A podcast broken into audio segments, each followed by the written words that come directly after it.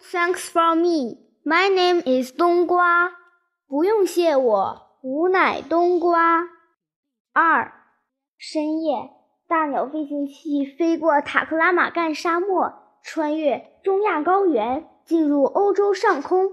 小毛孩们毫无困意，就圣诞老人长什么样子，叽喳喳讨论不停。有的说长着长长的胡子，有的说头上长着驯鹿的犄角，还有的说有着两缕八字胡。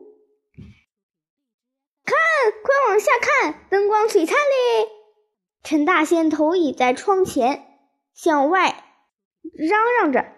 透过玻璃窗，是一个大城市。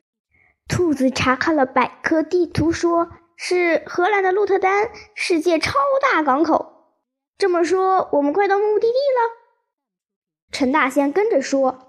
这时，江阴口说：“时间充裕，我们先到鹿特丹逛逛，再乘船前往挪威。”好啊，好啊！冬瓜赶紧应和道。当大鸟飞行器徐徐降落在鹿特丹机场时，机场一阵混乱。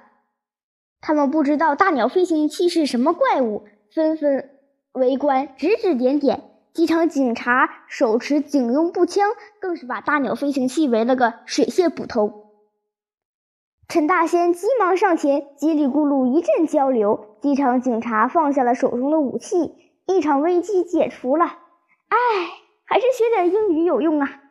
福斗号感叹道。小毛孩们夜游鹿特丹，兴奋不已。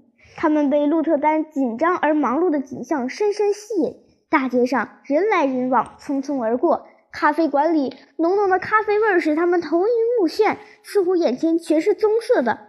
港口上轰隆的马达声一阵一阵，吊车不停地运转着。孩们在码头等待渡船的时候，卡西抹布一个不小心掉进了海里，这可把陈大贤吓坏了。哎呀，我苦命的小抹布呀，你咋这么不让人省心？冬瓜笑嘻嘻地说：“没关系的，狗会游泳，放心吧。咱们乘船，它游泳一一定能到达挪挪威。不行，海水太深太凉，万一淹着怎么办？”